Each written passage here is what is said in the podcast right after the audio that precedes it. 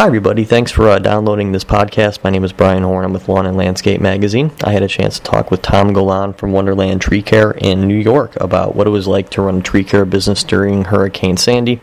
We interviewed Tom for a story in our February issue about the same topic. Here's part of that interview. I start off with asking him about billing and volume and what kind of volume they saw and, and how they handled uh, pricing and, and things like that. So here is part of our interview with Tom percentage wise you were saying there's a different you were getting more volume of work but the percentage you know profit was different. How does it how does uh doing work in a, a storm like this di- differ from your you know normal everyday profit?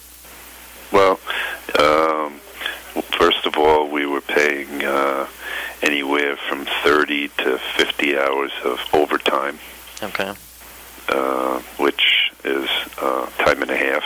Mm-hmm. your, your uh workers' comp rates are higher, and all of insurance is based on a percentage payroll. Uh, we had to bring in extra, buy, purchase extra equipment. Uh, we, uh, during the height of the storm, we had to pay people just to basically run around with a pickup truck to, with cans and uh, fill up cans of gasoline because we had the. Uh, I don't know if you've re- heard about the the gas lines that we had here. Mm-mm. All the uh, all the gas stations, uh, well, the ones that lost. First of all, many of them lost power, mm-hmm. and second of all, the uh, uh, distribution center was down, and they weren't getting the fuel out to us as as quick as normal. Oh. So uh, uh, we fi- they finally went to odd and even days, and so. Uh, there were lines maybe a mile long of cars waiting to get in the gas station. Right. People sleeping in their cars to be there the next morning, and um, we really? then so people, people are actually sleeping in their cars. Yeah. In line to get gas. The, the gas station, they would get a load in the morning. Say maybe it came in the middle of the night. They'd open at five in the morning, and by ten o'clock they'd be empty. Huh. So these people would get online in the middle of the night, and um, just to get um, onto that lo- get that into that load that just got delivered, and Right. then the station might be closed from ten in the morning till the next morning. Hmm. So uh, at uh, at first it was uh, gasoline and diesel, and then when the station got power, uh, we were able to get diesel Okay. uh, and the this our station was because we do a lot of business there. They were they were allowing some emergency vehicles in, and they considered tree companies emergency vehicles, so that helped us. But you know, we had to have people doing those sort of things. Uh, we uh, we unfortunately used a uh, uh, cable telephone, a uh, and um, when the power went out in our office, our phones were out. So we had no phones in our office for a week, Oh. almost a week. So we uh, had to uh, divert our calls to our shop.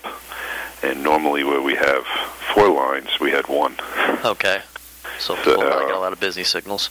So uh, that was difficult to manage.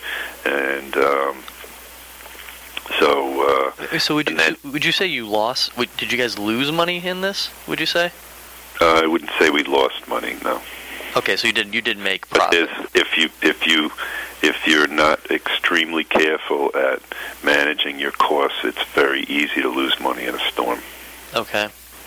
and uh, and uh, and that's why you know you have to uh, you know increase some rates during the storm because your costs just skyrocket. Um, what advice would you have? Uh, you know, like you said, you have to watch your cost. What advice would you have for a, a contractor who down the line might get in a situation like this? Um, well, um, first of all, if uh, I would take care of your clients first before you take on any new work. Mm-hmm. I would. Uh, we generally uh, work on a uh, an hourly basis for our labor plus equipment and and uh, recycling fees. Mm-hmm. Um, I would be sure to have a uh, a storm preparedness program together for your company so that you know uh, you know the first signs of a storm you're starting to do, starting to get ready, and uh, as it approaches closer and closer, you're doing uh, more and different things to be prepared as far as uh, equipment, uh, being able, finding a way to communicate with your clients, maybe uh, communicate prior to your clients and let them understand your triage process. Okay.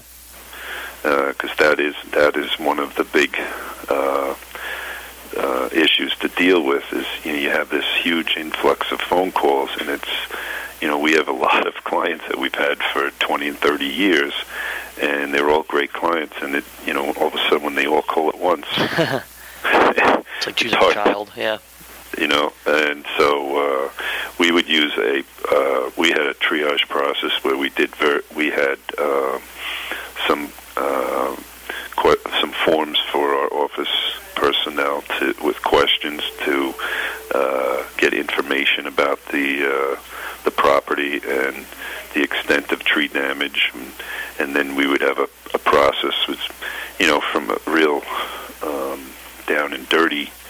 Um, it would be trees in houses came 1st mm-hmm. uh, well, first of all, clients came first. Then trees in houses. Then so, trees so, on. so clients with trees in houses, or just clients that had trees down? Try clients come first, no matter what. Okay. And uh, you know, so you, you have to be careful not to get greedy. Mm-hmm. um, and not forget about the clients that are there for you, you know, year in and year out. Right. Um, and um, and then uh, so we would take care of trees that are in houses 1st Mhm. then trees that are on houses or through the roof, uh, and then open up driveways and uh, you know make properties safe, and then uh, trees falling in the backyard on the lawn Mm-hmm. sort of come last. And thanks to Tom for taking the time out to speak with us. You can learn more about running a tree care business during a hurricane by visiting lawnandlandscape.com. Uh, just search Hurricane Sandy in our search engine box and it should come right up. Again, thanks to Tom for his time and thank you for listening.